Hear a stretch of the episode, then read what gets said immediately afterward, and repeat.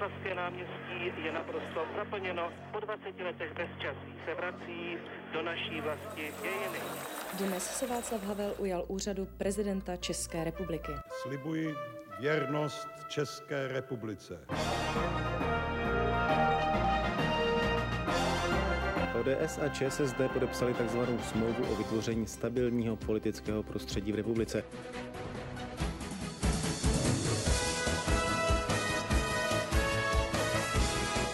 Český rozhlas 1, radiožurnál.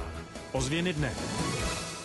Bulvár, slovo, které se v těchto dnech skloňuje snad ve všech pádech. Máme ho i u nás? Právo vysílat pro celou republiku získala poměrně překvapivě společnost CET21. Je to napínavé, je to napínavé pro nás, pro všechny.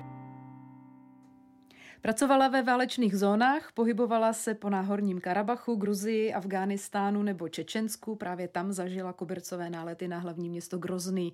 Mnoho let působila v Rusku a teď pravidelně informuje o situaci na Ukrajině. Eh, válku komentuje i v dalších médiích, než je v současnosti její domovský deník N. No a situaci na Ukrajině se nemůžeme vyhnout ani v následujících minutách. Dnešním hostem podcastu Background ČT24 je novinářka a válečná zpravodajka Petra Procházková. Dobrý den. Dobrý den den. Od mikrofonu ze studia na Kavčích horách zdraví Veronika Malá. Tři generace, tři klíčové etapy české novinařiny s těmi, kteří jsou a byli u toho. Speciální podcastová série pořadu Newsroom ČT24. Generace. Petro, chtěla byste teď na Ukrajině být? Chtěla bych teď na Ukrajině být. Já jsem to i tak různě plánovala, ale Eh, trošku rodinné povinnosti mě teď drží, eh, drží doma. Naštěstí mám kolegy, kteří eh, na Ukrajině pracují, pracovat budou, pak se prostřídáme. I když bych radši, aby ta válka skončila dřív, než se stačíme prostřídat, tak bohužel mám obavy, že mě ta cesta nemine. Takže myslíte, že to ještě stihnete? Bohužel ano. Je něco, co by vás pudilo tam být? Jste říkala, že byste tam chtěla vlastně být, byť to zatím v tuto chvíli nejde. Co je to novinářské puzení, které vás tam táhne?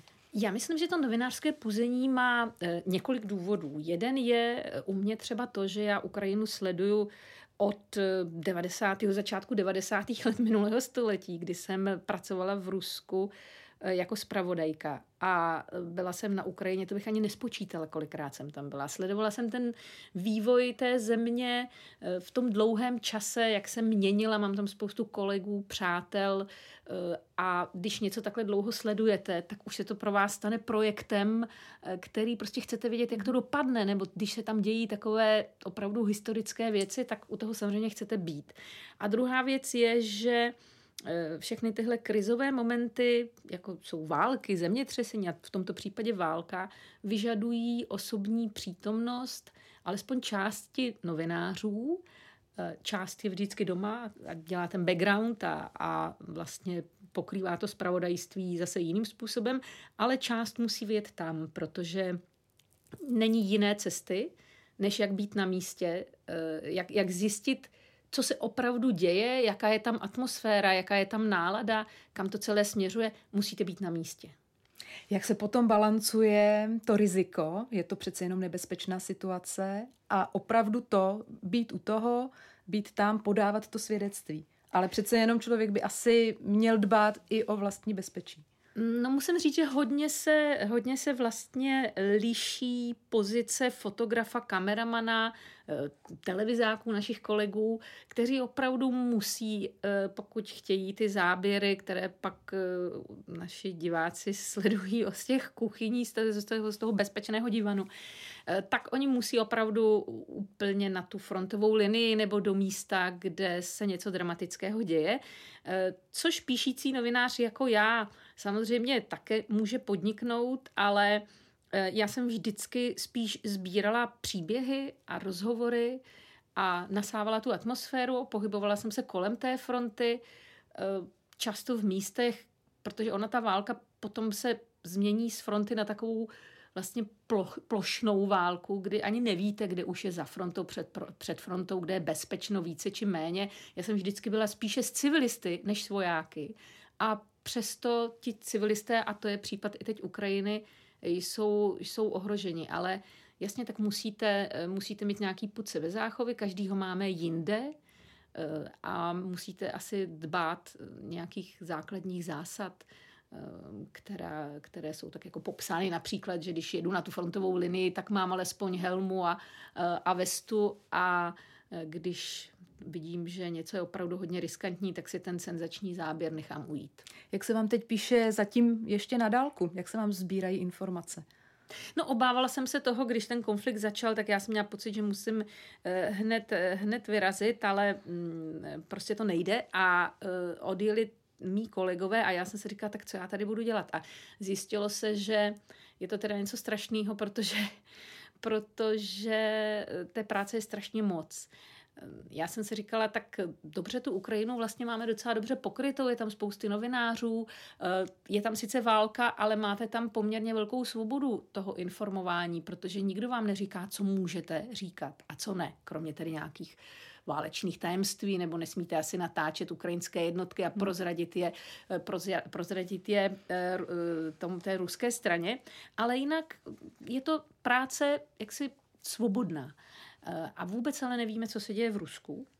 A my už jsme měli s kolegou, fotografem Gabrielem Kuchtou zažádáno o ruské výzum a myslím si, že v tuto chvíli je extrémně důležité eh, v Rusku být, ale ono to nejde. Hmm. Ono to nejde, všichni stahujeme své zpravodaje, eh, víme, že je to vlastně nesmyslné tam teď působit, když nesmíte ani použít slovo válka, a přesto je nutné nějakým způsobem zjišťovat, co se v Rusku, v Rusku děje. Tak tím se zabývám teď já v jedné v noci. A je to teda, je to teda velká fuška, musím říct. Daří se vám to?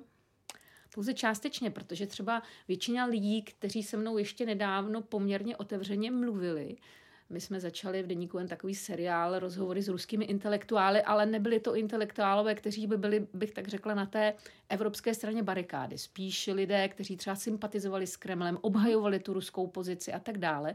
Podařilo se mi jich pár přesvědčit, že nám ten rozhovor dali a oni mi teď píší, ne, prosím vás, nezlobte se, my už s vámi nemůžeme mluvit, nepište mi, nepište mi, nebo jenom přes signál, hlavně ne přes Messenger nebo přes WhatsApp. Hmm. Je vidět, že ze dne na den zavládl v Rusku obrovský strach. A to nejen mezi tou opozicí, která se teda měla důvod bát vždycky, ale i mezi těmi, kteří Kreml ani nekritizovali, kteří naopak jeho postoje obhajovali. A to je pro mě šokující. Takže největší problém je teď někoho vlastně získat jako informátora, byť anonymně, aby se nebal s váma hmm. vůbec mluvit, protože hovořit se západním novinářem se může jako rovnat podle mě málem vlasti zradě a dneska za to můžete jít klidně na 15 let do vězení. Myslíte tím pádem, že pro novináře teď to Rusko bude svým způsobem daleko náročnější, daleko složitější fronta, jak se tam nějakých informací dobrat? Než Ukrajina. Eh, určitě. Ta situace na Ukrajině je eh, vlastně černobílá. To se málo kdy v té novinářské, novinářské praxi stane. My vlastně jsme tady taky od toho, abychom tu černobílost eh, jak si odhalovali a vysvětlovali v kontextu, jak to skutečně je. Ale v tuto chvíli je zcela jasné, že Ukrajina byla napadena, je to tam nebezpečné. Já obdivuju opravdu jako všechny kolegy, kteří tam pohybují. Václav Černohorský úplně jako neuvěřitelné výkony, co on tam předvádí. Eh, a, mm, ale v zásadě Eh, není to, je to, je to opravdu takové poměrně jednoznačné. Protože když vidíte prchající lidi, prchající civilisti, jak na ně ruská armáda hmm. střílí, tak tam nemáte co odhalovat. To je odhaleno hmm. samo od sobě, o sobě. To je válečný zločin a vy ho máte za úkol jenom ukázat hmm. a popsat. V Rusku jsme teď na úplně jiném ledě, mnohem tenčím, protože e, náš přístup k té ruské realitě je zásadně omezen. Rusko se mílovými kroky blíží k něčemu, co je třeba v Severní Koreji. Ta společnost úplně uzavírá, že tam nebudou žádní nezávislí novináři, že ti novináři, kteří neutečou, teď myslím ruské kolegy, se budou opravdu bát cokoliv říct. Hmm. Takže tam to vidím na velký problém z hlediska nás, jako naší práce novinářské. Hmm. A ono dělat jenom roz, rozhovory jenom s lidmi, kteří emigrovali, to prostě to vám neukáže. Hmm. My chceme přece vědět, ne co si myslí těch pár lidí, kteří teda protestují proti té válce. My chceme vědět právě, co si myslí ti lidé, kterým je to buď jedno, anebo kteří jí tleskají. A k těm se dostat, to je velmi obtížné. Budeme sledovat, do jaké míry se to bude i českým novinářům dařit. Co se týče těch válečných novinářů, když se vžijeme do té role těch eh, zpravodajů, kteří teď na Ukrajině jsou, z vaší zkušenosti, co je teď pro ně nejtěžší? Schánět informace, eh, ověřovat informace nebo vůbec se k ním dostat, nějak se vyznat v té situaci, mm, je tam nefunkční třeba elektřina, vůbec jakékoliv vlastně zdroje, jakákoliv infrastruktura. Tak co z vašeho hlediska je pro ně teď nejdůležitější? Hodně záleží na tom, eh, hodně záleží na tom, kde, kde ti lidé jsou, protože eh, je tady opravdu vlastně něco jako frontová linie, což vidíme, že je eh, kolem Kijeva. Jsou tady města, která jsou bombardovaná, jsou tam útoky ze vzduchu i raketové, což je Mariupol, Charkov. Tak tam je vaším největším problémem to přežít a ještě u toho pracovat a hmm. zajistit si eh, spojení s redakcí, hmm. elektřinu, nabít si telefon, nabít si baterky do kamery. Takže tam jako řešíte takové ty bazální věci. Eh, pokud jste v místě, jako je třeba Lvov, mm. kde je ten obrovský nápor uprchlíků, což je také velikánské téma eh, pro nás, protože oni míří i k nám, tak tam se třeba nepotýkáte tolik s tou bezpečnostní situací jako takovou. Nezdá se, že by tam tedy nějaké ty letecké útoky teď v tuto chvíli hrozily, ale jste ve velkém stresu, Eh, to zázemí je také omezené, protože všude bydlí uprchlíci a vaším hlavním úkolem je vždycky jako ve zdraví to přežít, něco udělat a poslat to domů. Takže jednak ta logistika, jednak to ověřování, ale také to, ta vlastní, ta vlastní existence tam. Já vím, že třeba moji kolegové, eh, kteří tam teď byli, Moláček s kuchtou, eh, skvělá dvojka, tak ti třeba spali v autě, protože už nebylo, nebylo místo nikde v žádných hotelích, eh, došl, měli problém, měli problém s palivem do auta, to je další věc. Vy se hmm. potřebujete pohybovat po té zemi. Hmm. Vy dost těžko nemáte neomezeně času, nemůžete sedět měsíce na jednom místě a čekat, že se tam něco stane, vy to napíšete ten pohyb po té zemi je komplikovaný nejen těmi různými zácpami, jak lidé utíkají tam a někteří se zase vrací, ale i tím, že jsou problémy s pohonnými hmotami. Takže tohle všechno musíte řešit a u toho ještě musíte pracovat. A jak řekla jedna ukrajinská kolegyně, dobrý novinář je ten, který to přežije. Jak se dají třeba in, uh, ověřovat informace?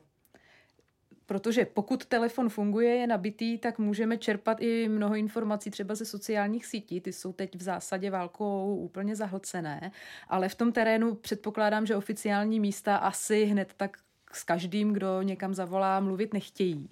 Takže jaká je šance vůbec eh, ověřit informaci, pokud vidíme na záběrech třeba opravdu hořící panelák, asi se nedozvíme, jestli tam eh, dopadla ruská raketa nebo se stalo něco třeba jiného. No, uh, samozřejmě vy jako na místě, a to je jako absurdní na celé té situaci, že často ten člověk, ten novinář, který je na místě, tak má daleko menší možnosti ověřit tu informaci, než ten, který je teda zázemí. někde v zázemí. Jo, takže musíte spolupracovat s tou redakcí. Ale na druhou stranu, Eh, ono, eh, když se opravdu dostanete do nějaké takové situace, že eh, někdo na někoho střílí a někdo o tamtud utíká a vy se vyptáte lidi, lidi ve stresu, ve velkém strachu o život, si nevymýšlejí. Nemají to, nemají to promyšlené, že by vám začali vykládat něco, co si jim jako hodí do krámu. Hmm. Takže když vám deset lidí řekne to samé, Eh, a vy zjistíte, že eh, se spolu nedomluvili, eh, tak máte téměř jistotu, že se to tak, že se to tak stalo. Mm, potom je také taková metoda, a s tím se nedá nic dělat, vy vyslechnete jako novinář spousty příběhů, spousty informací, které vám vykládají třeba ti lidé, kteří utíkají z toho hmm. bombardovaného města. Vám nezbývá, to, to nemůžete ověřit vám nezbývá nic jiného, než popsat situaci, v jaké ten rozhovor děláte, jmenovat toho člověka a říct, co vám, co vám říkal. Protože vy nemůžete každé slovo tam jít, jít zjišťovat. Ale já si myslím, že mnohem důležitější než tyhle nějaké dílčí, dejme tomu, pochybnosti, je ten kontext. Vy musíte mít jistotu, že v tom kontextu máte pravdu. To znamená, kdo tady útočí, kdo bojuje mm-hmm. na mhm. cizím území, kdo se jak brání. Nezamlčovat, to je taková, uh, taková vlastně, uh, bych řekla, složitá docela novinářská situace, protože eh, kromě novináře jste taky člověk a samozřejmě, že sympatizujete s těmi, kdo je napaden, s těmi civilisty, kteří prostě jsou zcela jednoznačně oběťmi té situace. A mm, možná někdy máme, uh, máme tendenci zamlčovat něco, co by jakoby házelo uh, špatné světlo na tu stranu, které, které fandíme. Je třeba to dělat velmi citlivě, ale důsledně a všechno dávat do kontextu, aby bylo jasné, že na obou stranách se určitě dějí excesy. Tak to ve válce bývá ale ten kontext, generálně ten obrázek je úplně v tuto chvíli krystalicky jednoznačný, že Rusko je agresor a Ukrajina se brání. Do jaké míry mohou být nápomocní právě přímo lidé na místě? Nejenom z hlediska těch příběhů, ale i z hlediska té logistiky třeba, že a teď opravdu fabuluji, nebyla jsem v žádné takové situaci, ale nechají přespat třeba, nebo nechají nabít ty baterky, pokud to samozřejmě jde to určitě eh, ta, ta spolupráce s místními je eh, hodně důležitá. Zatím třeba vím, že kolegové v Kijevě tak eh, buď bydlí v nějakých bytech, které si pronajímají, nebo tam fungují hotely. Kijev jako sám o sobě ještě funguje jako město. Jiná ale už je třeba situace na tom východě, v těch východních částech Ukrajiny, kde ano, kde tam už prostě dostanete se do, nám se zostávalo v Čečensku často, že jsme se dostali do místa, kde bylo opravdu všechno zlikvidované zlikvidované, všechno rozbité, nefungovalo vůbec nic, tak tam jste mm, prostě už museli eh, jak si využít pohostinnosti těch místních lidí, kteří vám poskytli střechu nad hlavou a po případě generátor měli elektřinu. Tak to, to je nutné. No tak pak samozřejmě já jsem vždycky jako docela ctila to, že o těch lidech, u kterých bydlím, moc nepíšu, protože vy k ním máte nějaký vztah, eh, většinou je moc neznáte, nějakým způsobem se zblížíte a e, jejich příběhy samozřejmě mohly být velmi přitažlivé a atraktivní, ale vždycky už je to ovlivněno tím, že vy jste na nich, e, vy jste na nich jako závislí. No. Když vlastně v těchto situacích se člověk vyskytne, jak může trpět nestranost novináře? Nestranost, je... to, to je, jako, je strašně těžké ve válkách uh, být na obou stranách. A tady to úplně fakt jako perfektně vidíme na tom konfliktu na Ukrajině, že velmi velká přítomnost zahraničních médií je na té ukrajinské straně. E, Ukrajina to umožňuje, byť e, se také snaží kontrolovat, e, kdo tam informuje, kdo se tam pohybuje, to je úplně pochopitelné, jsou různé problémy s akreditacemi a tak dále, ale v zásadě je to poměrně snadno možné.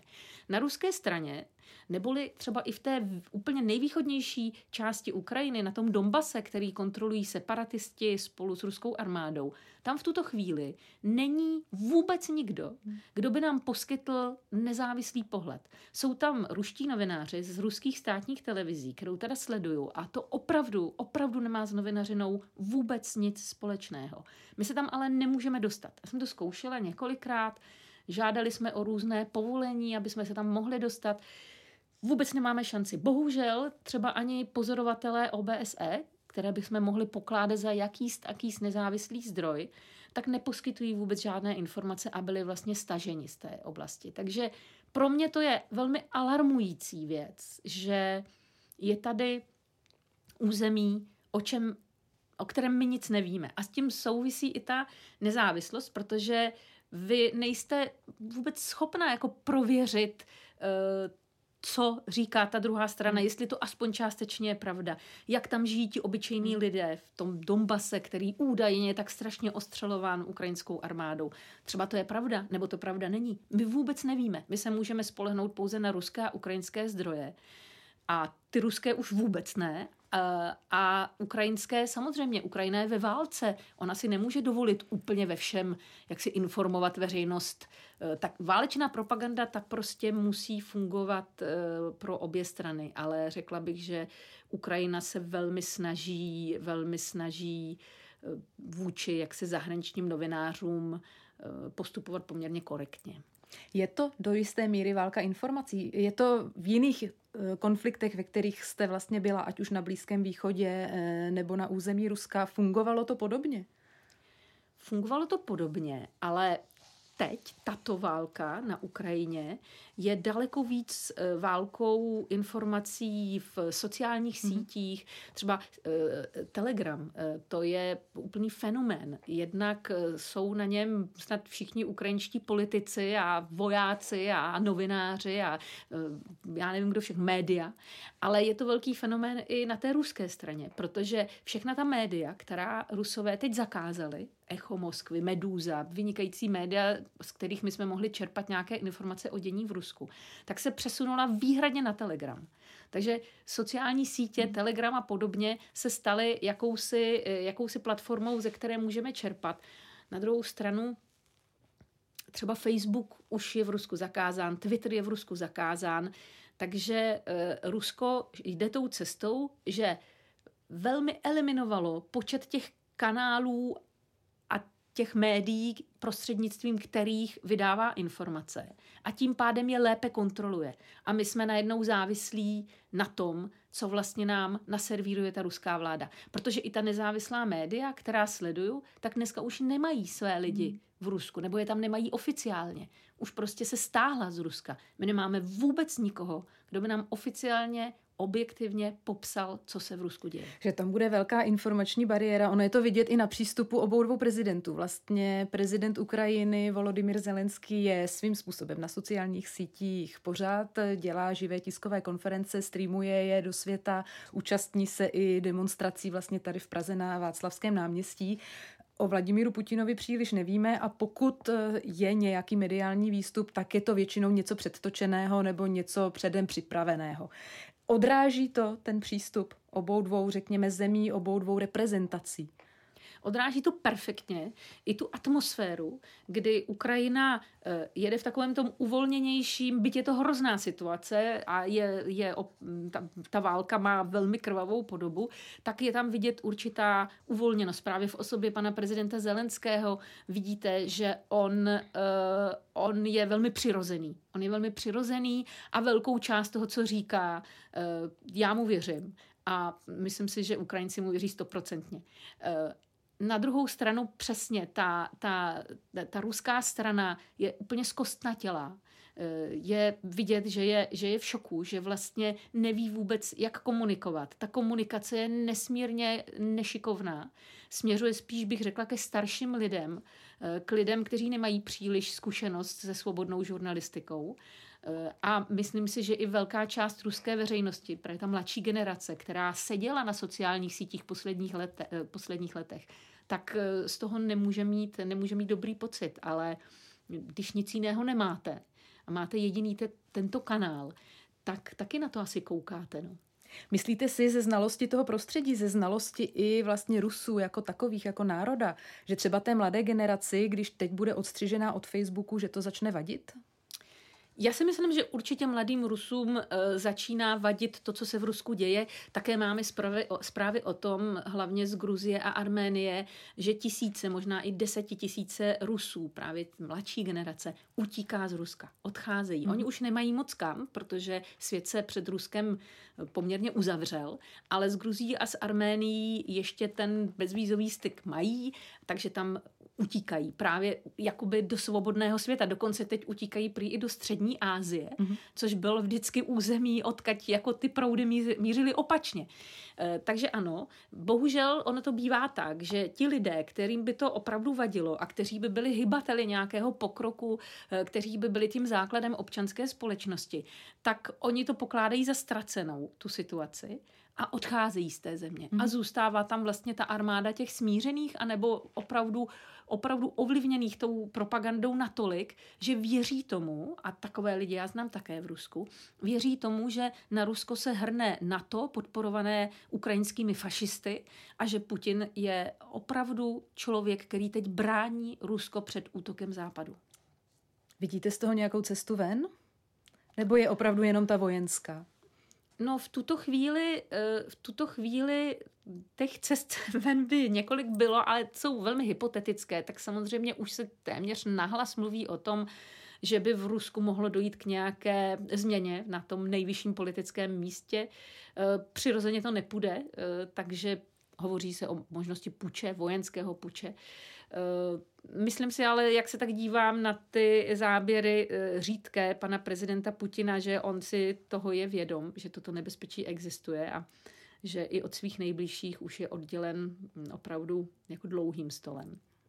Takže je to, je to asi velmi obtížná situace teď. Eh, to vojenské řešení, ano, no tak uh, myslím si, že už hodně v tom Ukrajina dokázala, protože ten původní plán rychlého pádu Ukrajiny se nepodařil. Rusko svým způsobem selhalo v tom, co si usmyslelo a Těžko říct, jestli Ukrajina dokáže ještě nějakou dobu, protože ta přesila je veliká samozřejmě, eh, jestli dokáže vzdorovat a jestli to spolu s těmi sankcemi, které Západ eh, uvalil na Rusko, povede k, k pádu Ruska, k jeho zhroucení jeho ekonomiky. Mm, zatím se nezdá, že by v tomto hráli roli ruští občané, že by vyšli třeba v nějakém větším počtu do ulic. To by jich museli být miliony. Myslíte, že ten informační tok, který třeba můžeme pozorovat na sociálních sítích, k tomu může přispět minimálně? Já mám obavy, že k běžnému ruskému občanovi se teď nedostane skoro nic. Že on je teď divákem ruské státní televize a kdybyste se dívala na ruskou státní televizi třeba týden, budete věřit tomu, že svět útočí na Rusko, budete vidět uh, zoufalé ženy, uh, mrtvé děti na Donbase, které údajně umírají pod ukrajinskými bombami, budete vidět ukrajinské fašisty, jak se hrnou na vaši zemi ze západu a budete vděčná Putinovi, že vás před touto hrozbou chrání. Tak pak je opravdu otázka, jaká je cesta z toho ven. Ale tu dávám čistě retoricky, hypoteticky. Já si myslím, že ty sankce jsou velmi, velmi robustní, že uh, Rusko není schopno dlouhodobě, uh, dlouhodobě je vydržet.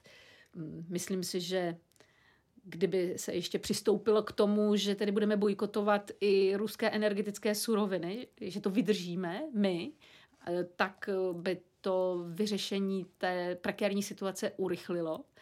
Eh, ale nejsem si úplně jistá, jestli lidé, kteří teď stojí v čele Ruska, je to Putin a několik, ten jeho tým, jestli nejsou už zahnáni do kouta tak, že hrají va bank, protože oni zcela jistě pochopili, že cesty zpátky není, že už tady ne, ne, nelze říct, tak jsme se spletli a, hmm. a, a už prostě hmm. nebudeme válčit a teď pojďme obnovit hmm. ta diplomatická jednání a my zase budeme teda eh, zvácem ty zahraniční politiky a prezidenty a, a, a budeme se účastnit světových konferencí tohle, tahle perspektiva před Ruskem už není. Hmm. Takže člověk, který je takhle zahnán do krajní situace, se může chovat nepředvídatelně. Hmm. Toho bych se trochu obávala. Hmm.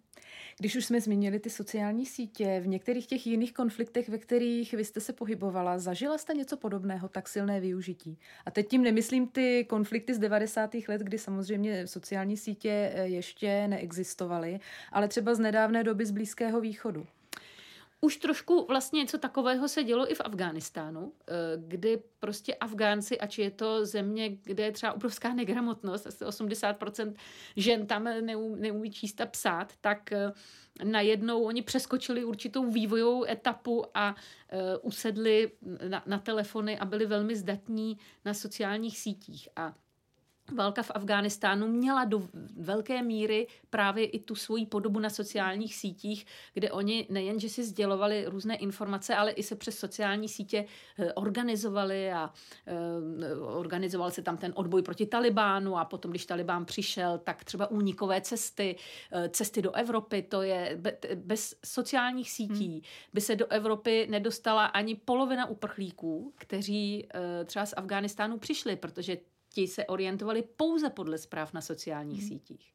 Takže ano, sociální sítě hrajou obrovskou roli a z virtuálního, z té virtuální podoby oni se zhmotňují vlastně do nějakých reálných, reálných akcí. Takže třeba ta uprchlická vlna, ta bez telefonu a bez sociálních sítí se nedostanete vůbec nikam. Já si právě, právě spíš snažím představit tu realitu, jestli třeba už při konfliktu v Sýrii to třeba na tom Twitteru fungovalo velice podobně jako teď eh, v Ukraji, eh, na Ukrajině, anebo jestli teď, řekněme, ta Ukrajina je něčím ještě zase o krok dál. Já myslím, že Ukrajina o krok dál. Je o krok dál především podle mě tím, že i, i z hlediska toho Ruska, kde v Rusku opravdu jsou ta média teď zablokovaná a přesunuli se i špičkoví novináři a lidé, kteří eh, vládnou informacemi profesionálně, tak se přesunuli výhradně na sociální sítě a tím jakoby tu, eh, tu, tu úroveň toho informování na sociálních sítích zvýšili o, o několik levelů. A eh, třeba právě ta sociální síť Telegram už vlastně to je četovací, jsou to četovací kanály, mm. tak dneska není žádné velké médium, významné médium, ať už ruské nebo ukrajinské, které by nemělo svůj kanál. Já je mám také všechny tedy prostě, někde mám, některé mám zapnuté na notifikace a to vlastně skoro nejde spát. To prostě je obrovská, to je příval. obrovský příval zpráv. Někdy samozřejmě je problém s tím ověřováním, protože někdy zjistíte, že se někde objevila zpráva, všichni přebírají. Takže vy nemůžete to pokládat, že to máte zprávu ze tří zdrojů, ale je to pořád ta jedna zpráva, která je z toho jednoho A už zdroje. se objevila i videa, která byla stará, anebo ano, která ano, byla ano, z počítačových tak. her. Přesně tak. Těch fejků je to, poměrně hodně. Na to je třeba dát eh, jako obrovský pozor a my jsme si i v redakci říkali, že jako polevíme v té snaze být okamžitě s tou zprávou venku a pak se omlouvat a stahovat to. A velmi, velmi se snažíme uh, o ověření teda především fotografií a videí, protože to je takový hit teď eh, vlastně těch sociálních sítí. A stejně tak, když eh, vlastně vidím to video na sociálních sítích, vy jste ve válečných konfliktech byla. Jak vypadá ta realita přímo na místě? Z toho videa často to vypadá, že je vlastně celé město srovnané se zemí. Tak je ta realita, řekněme, ještě horší? Nebo naopak je to nějaký výsek reality a třeba opodál je i nechci říkat normálně fungující město, ale řekněme minimálně domy, které stojí. Je to vždycky výsek. Samozřejmě novináři tady jsou od toho, aby ukazovali eh, jednak to obecné, ale jednak to extrémní. Takže eh, já jsem to vždycky říkala své mamince, když ona byla úplně vyděšená, co tam prostě vidí v té televizi, co se děje v Grozném, tak já jsem mi říkala, tady jsou taky stánky, kde si můžu pořád ještě koupit Coca-Colu. A pro mě bylo jako ta koupě si něčeho takového západního, tou známkou, že ještě tam není úplně všechno srovnáno se zemí. Ale pak taky byla taková místa, kde už nezůstalo vůbec nic. Eh, teď, eh, když se dívám třeba na záběry Václava Černohorského v české televizi, tak na nich je vidět velmi dobře míra toho zničení. Je jasné, že tady máme směr, prostě kde, kde probíhá ostřelování, kde je to město zničené. A pak ale vidíme i třeba centrum Kijeva, kde, nechci říct, probíhá jako normální život, to určitě ne, ale e, není to zatím zasaženo. E, lidé tam nějakým způsobem fungují a cítí se tam relativně bezpečně. Takže ten kontext je hrozně důležitý i těmi technologiemi, které máme teď k dispozici, že to může být vlastně skoro online, to vysílání pořád, e, tak nám to dává takovou plastičtější představu o tom. Já se právě z tohoto důvodu na to vlastně mm. ptám, jestli je v reálu ta apokalypsa opravdu tak velká nebo ještě možná větší, a nebo jestli to někdy tak působí pouze vlastně navenek, protože samozřejmě točíme to, co je rozbité. No, já si to myslím, že třeba v Charkově, eh, kde teda už skoro žádní novináři nejsou, protože je to hodně na východ, je, je ta situace úplně dramatická. Tam bych řekla, že prostým okem eh, je to, je to apokalypsa.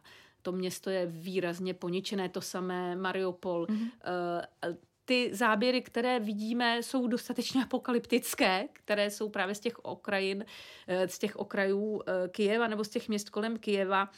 A uh, myslím si, že i tam jsou, nebo určitě i tam jsou menší města, která jsou nechci říct srovnána se zemí, protože srovnat město se zemí je velká fuška. Mm-hmm. To na to potřebujete mm-hmm. jako hodně času, hodně munice mm-hmm. a nakonec je to, je to zbytečné. Nepotřebujete srovnat město se zemí, vy potřebujete vyhnat obyvatelstvo a zničit mm-hmm. toho protivníka. Ale už tady vidím ty záběry, jako jsem viděla v tom Grozném, které vypadaly jako kulisy, jako drážděny po druhé světové válce. Hmm. Řekové ty, jak propadne ta bomba hmm. tím výškovým domem a vy máte jenom, zůstanou stát jenom ty stěny. Zdi tak to, to tady začíná být a trochu mě to teda děsí, protože hmm. nabírá to ten nejistý. To pozorujete v tom Charkově.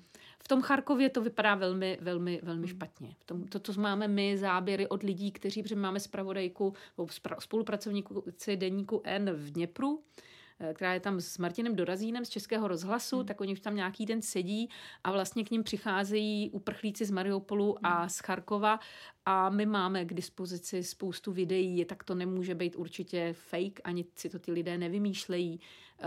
To je dost hmm. strašlivé, co se tam děje.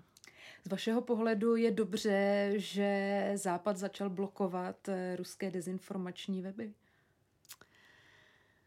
Já jsem jako obecně vždycky strašně ostražitá vůči jakémukoliv blokování, ale pokud tady existuje web, který systematicky, eh, systematicky, systematicky šíří eh, informace, které mohou přispět k tomu, že je třeba rozpoutána nějaká, nějaké násilí nebo rasismus, eh, útoky na nějakou skupinu obyvatel, tak v tuto chvíli, kdy se informace stává součástí toho násilí, tak je třeba zasáhnout. To už není svoboda slova ale to je součást tedy nějaké operace, která eh, jejímž cílem může být, eh, jejíž cílem mohou být tragické. Eh, myslím si, že informace má dneska schopnost rozpoutat válku, hmm. rozpoutat konflikt, vyvolat revoluci, působit v dobrém i špatném. A je to hrozně citlivá věc zasáhnout, ale pravděpodobně, pravděpodobně v některých chvílích, jako je tato ono za války, za války, pokud by opravdu třeba i tady panoval nějaký válečný stav, jsou vyhlašovány ty válečné stavy, tak tam už to se svobodou slova je, je hmm. ouvej, protože tam už nic z toho, na co jsme zvyklí, neplatí. Hmm. Pojďme se vrátit eh, vlastně v čase trochu zpátky. Já už jsem říkala, že vy jste byla ve válečných konfliktech jak na území Ruska, tak na území eh, Blízkého východu, v Čečensku, v Afghánistánu, v Osetii, Abcházii a v Gruzii a na dalších územích. Dá se na válku zvyknout?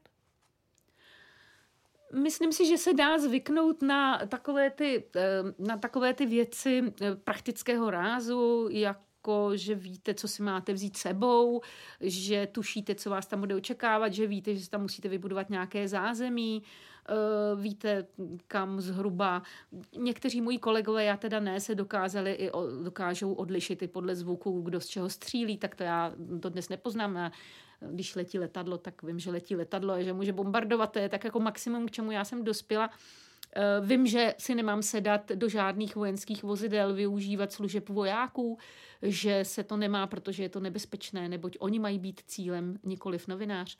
Ale jako zvyknout si na to utrpení lidské je problematické. A tady v té Ukrajině myslím si, že hraje velkou roli to, že já jsem v poslední době jezdila do Kijeva jako do běžného evropského města a dokonce jsem s dětmi byla před dvěma lety na Ukrajině na dovolené v místech, kde teď, teď opravdu jako zuří ty boje, protože my jsme byli na tom azovském pobřeží.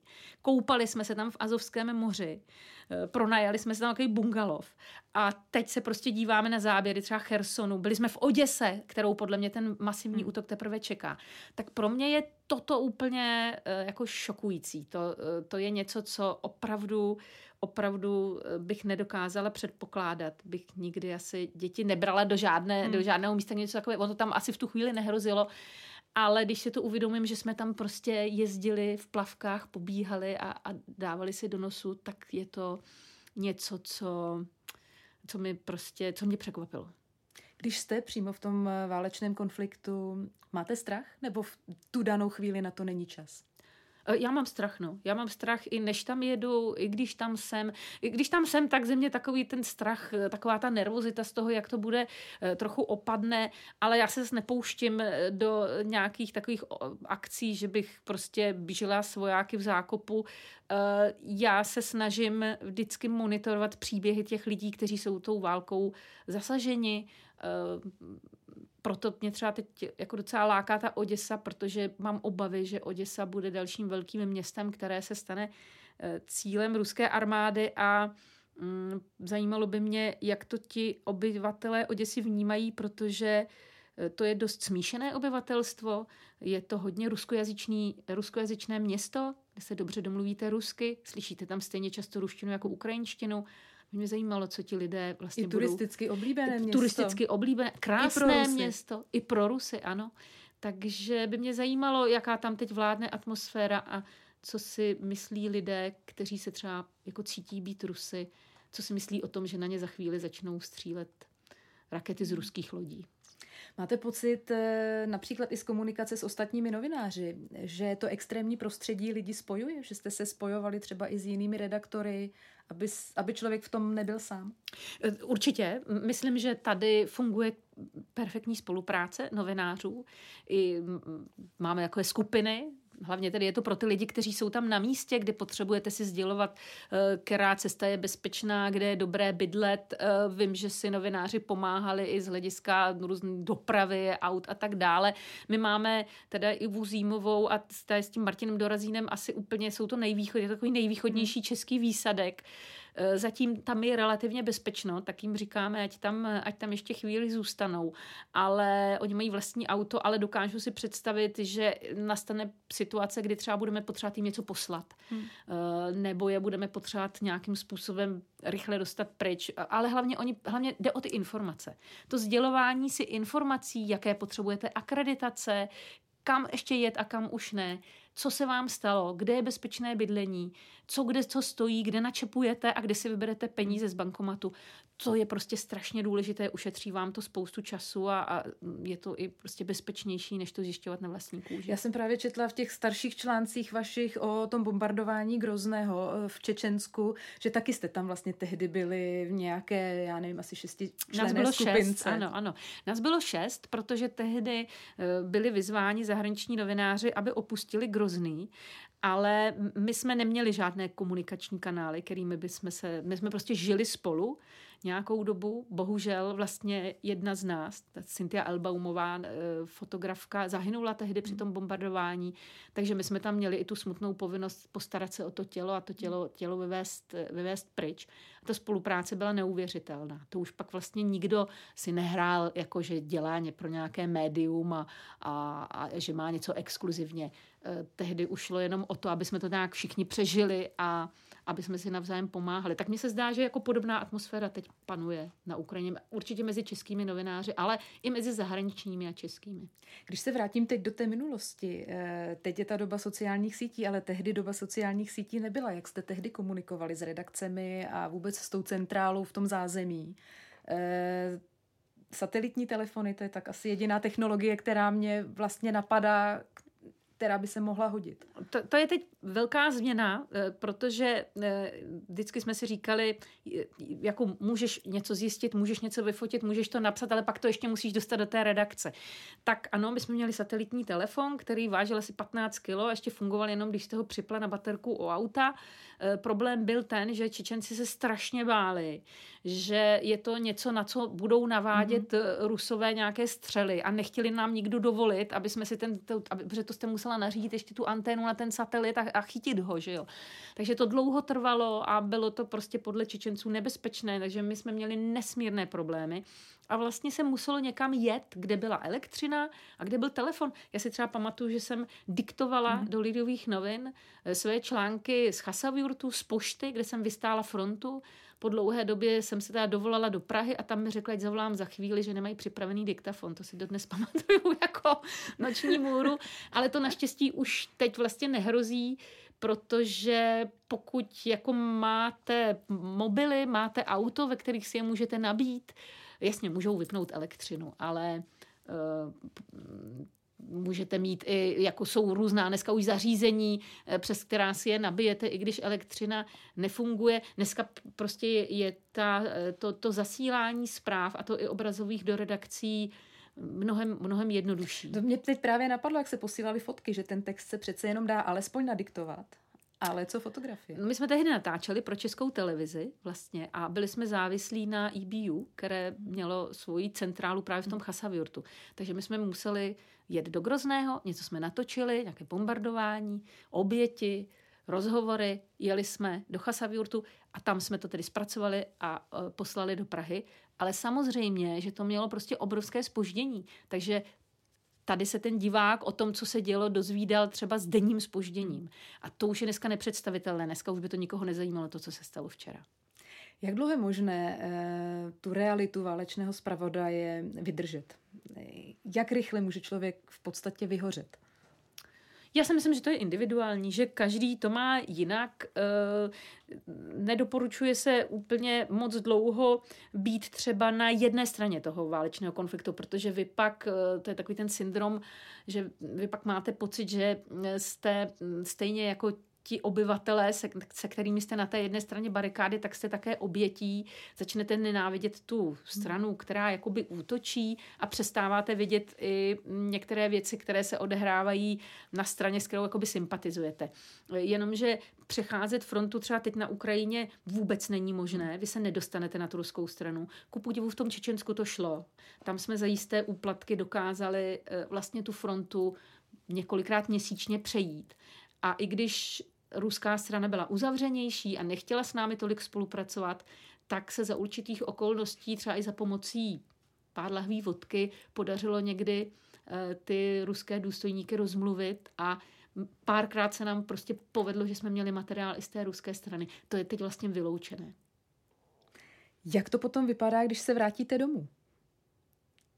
Ta, ten život v té běžné redakci. Často se o tom i píše, že někdy ti váleční zpravodajové mývají i problém zžít se s tím, řekněme, běžným životem.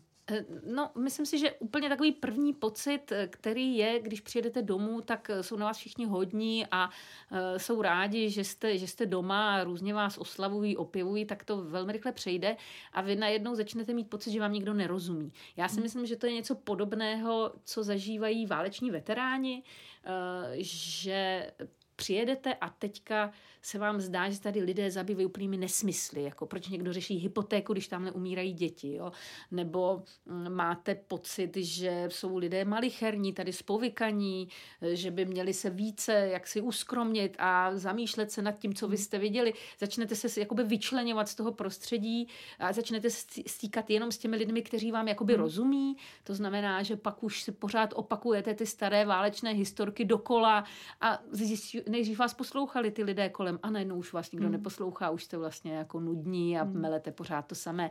Eh, tím se ten člověk jako hodně začne vyčlenovat eh, z té společnosti, ale eh, když teď, teď si myslím, že to vlastně nehrozí našim kolegům, protože zcela rozumně tam probíhá nějaké, je to blízko. Tohle je hrozně důležité.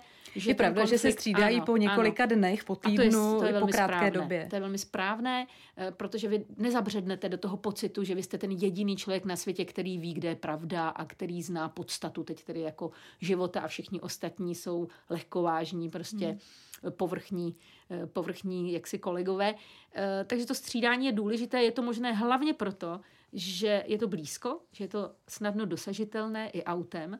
Když jsme byli v Afghánistánu nebo v Čečensku, tak jenom to dostat se na místo hmm. A vydržet tam chvíli bylo obtížné. A pak, když už tam člověk byl, tak se snažil tam zůstat, protože věděl, že když odjede, tak se tam zpátky velmi těžko bude vracet. Takže já jsem třeba byla v Čečensku v kuse i několik měsíců. Myslíte, že takové to neporozumění nebo taková ta jiná realita toho života doma, že to je potom i některý z těch důvodů, proč se třeba někteří váleční reportéři vrací do ať už stejných válek nebo i do jiných jinde na světě.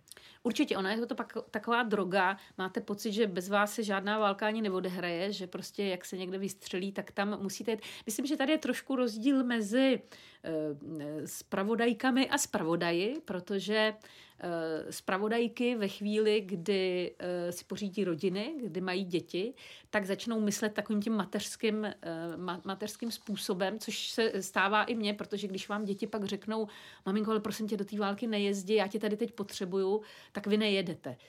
Ale ten, ten kolega, ten vždycky má doma tu manželku, která ho zastoupí a jet může. Takže to, to mateřství si myslím, že u, eh, je, je velmi, velmi důležité u těch žen, zpravodajek, já jsem jich zažila mnoho, mých kolegyň, jsme se potkávali i v Čečensku, i v Afghánistánu.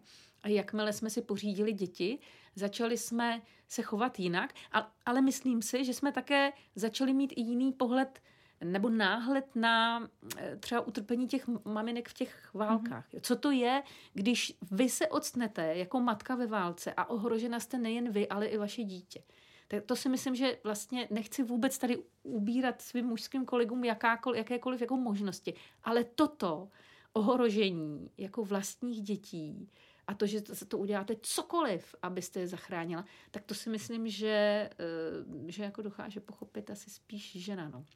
Vy jste vlastně i říkala, že vlastně ty matky často bývají i zdrojem informací v těch eh, daných místech. Určitě. Matky bývají eh, často zdrojem informací a myslím si, že ruské matky se teď mohou stát i zdrojem určitého tlaku na eh, vedení té země, protože matky ruských vojáků, kteří tedy teď padnou nebo už padly v té válce, tak to budou pravděpodobně jediné osoby, které se v Rusku nebudou obávat postihu za to, že pozvednou svůj hlas. Protože když mámě, jako když ta máma přijde o dítě, tak už víc ztratit nemůže. A je jí celkem jedno, jestli ji zavřou nebo nezavřou.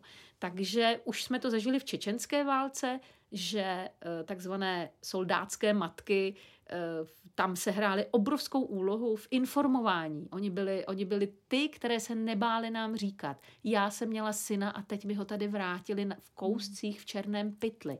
Tak novináři ruští mlčeli a báli se, ale ruské matky nám tohle říkali, ukazovaly nám fotky, přinášely nám důkazy a my jsme od nich získávali zprávy o těch obrovských ztrátách, které Rusové utrpěli na čečenské frontě. Je některý z těch konfliktů, ve kterém jste byla, který vám vysloveně utkvěl v paměti, který se něčím vymykal od těch ostatních? Určitě Čečensko. A je to jediný konflikt, který se nápadně podobá tomu, co teď vidíme na Ukrajině. V té obrovské, jako bych řekla, středověkosti vedení té války, kdy eh, ani už pak Rusové neimitovali, že by se snažili strefovat se do nějakých strategických vojenských cílů, prováděli opravdu plošné bombardování města, ve kterém žilo 600 tisíc lidí, z toho část Rusů. Byla to opravdu totálně bezohledná a naprosto středověká válka vedená úplně primitivními prostředky. Já jsem si myslela, že už nic takového nebude, že budeme svědky třeba kyberválek, nebo že budou Ano, nějaké... o tom se pořád mluvilo, hybridní ano, války. Tak. Ty informační ale, války Přesně vlastně. tak, ale že tady uvidím zase ty ruské tanky, které někdo, eh, na které někdo útočí molotovými koktejly. Hmm. To jsem si myslela, že už uvidím jenom ve filmu a pro mě teda, ne, absolutně jsem to neodhadla, absolutně ne. Hmm. Nevěřila bych tomu, že toto je ještě možné. Já se teď vrátím ještě úplně víc eh, do minulosti a to k vašim vlastně úplným začátkům. Vy jste původně psala nejdřív pro časopis Květy ještě před eh, revolucí, potom do Lidových novin, za které jste potom v roce 92 odjela vlastně do Ruska. Když jsem si to spočítala, tak mi vyšlo, že jste tam odjela vlastně v 28 letech, to jste byla velice mladá. Ano, ano, asi mě bylo 28. Já jsem tam taky odjela jenom eh, na chvíli, protože moji kolegové v Lidových novinách, prostě já jsem neuměla rusky třeba a neměla jsem žádné zkušenosti se zahraničním spravodajstvím, ale nikdo tam jít nechtěl tehdy. Mm. Takže taková trošku náhoda? Mm, trošku náhoda a trošku jednooký mezi slepými králem. Uh, ale to Rusko mě úplně vcuclo, vtáhlo uh, a já jsem měla takový ten pocit, že přece uh, to musím dokázat, když to dokázali jiní a že, že se naučím tu řeč a že pochopím tu zemi a pak najednou začaly ty události se odehrávat, ta válka v Čečensku a já jsem tam jela poprvé a skutečně mě Rusko pohltilo a zůstala jsem tam deset let, eh, což bylo skoro vlastně příliš. Eh, pak mě teda vyhostili, takže kdo ví, jestli bych tam eh, nebyla dodnes, ale myslím si, že tam jsem vlastně se to zahraničářské řemeslo, to jsem se naučila až jako zachodu v Rusku. Co byl ten váš prvotní cíl? Být prostě novinářkou a neřešila jste příliš třeba v jaké rubrice nebo na co byste byla zaměřená, ale asi válečné zpravodajství asi v tom prvním plánu předpokládám nebylo. Vůbec ani jako zahraniční spravodajství mě to ani nějak zvlášť nelákalo. Neuměla jsem žádné jazyky pořádně, jak to bylo za, za, komus, za komunismu nás, hmm. jako si mysleli, že nás naučili rusky, ale pak se zjistilo, že ani to ne. Uh, takže já jsem spíš tak si myslela, že budu...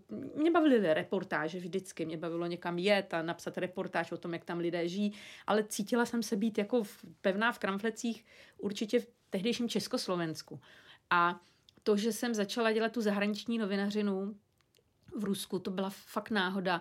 A hlavně tedy jako takový ten postoj mých mužských kolegů, protože to zahraniční zpravodajství. No oni proto tam nechtěli jet, protože si mysleli, že uh, Rusko, když se rozpad Sovětský svaz, že už Rusko žádná zajímavá éra nečeká. Všichni se hrnuli úplně jiným směrem, na, západním, do Ameriky a i třeba do západní Evropy, protože potom byl hlad. Předtím to nebylo tak časté, aby jsme mohli výjíždět do těchto zemí. A do Ruska nikdo nechtěl a oni si říkali, no tak ona to stejně nezvládne, ale tak na chvíli jede.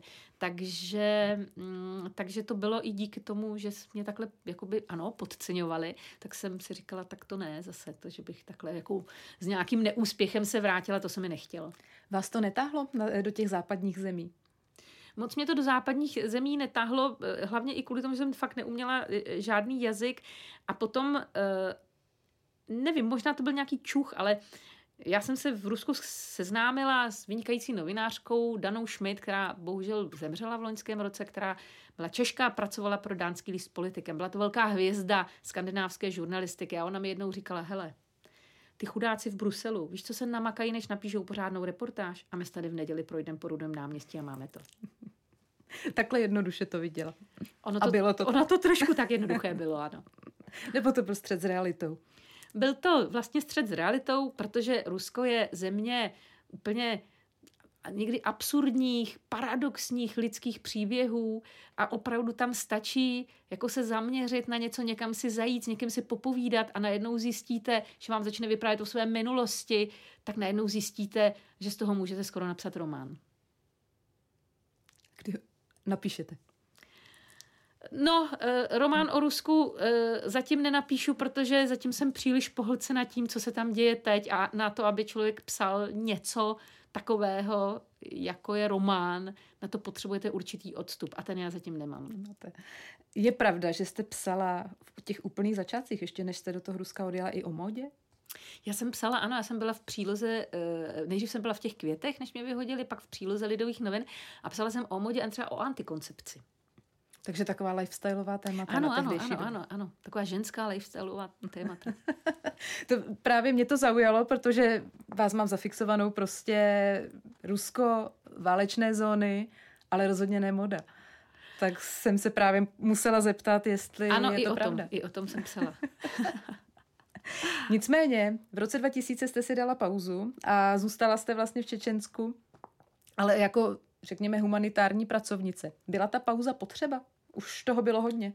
Eh, myslím si, že ta pauza byla potřeba. Já jsem byla z té války šíleně unavená, trvala od eh, prosince 94 a e, neměla konce a já jsem, e, jako potom už popisujete ty věci, I, i, i ta veřejnost u nás byla z té války unavená a najednou já jsem si uvědomila, že když jsem v roce 95 v zimě popsala, že prostě při bombardování v Grozném zahynulo šest lidí a vyfotila jsem eh, tu zkázu, tak mi mohli všichni ruce utrhat a najednou byl tady rok 98, 99 a já jsem prostě kolegům tady v Praze říkala, helejte se, ty tady exumace budou se, protože během války v Čečně se ti lidé pohřbívali tam, kde padli prostě a potom hmm.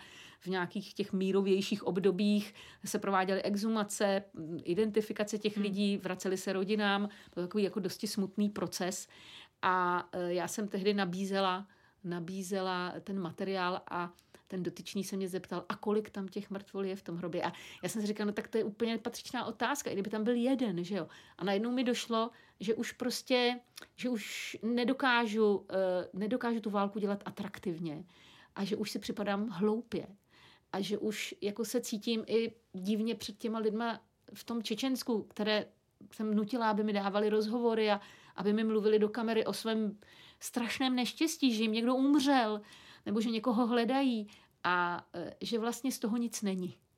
Že ta válka trvá, že to hmm. tak nějak všem je jedno a že ta práce je zbytečná. Takže jsem si na chvilku jako odskočila do humanitární sféry a byl, byl to jako balzám na nervy, byl to obrovský odpočinek vlastně od toho, od toho všeho marného novinářského mhm. snažení. Řešila jste nicméně i jako novinářka takové to dilema, kdy pomáhat těm lidem a kdy jenom to pozorovat a e, podávat svědectví?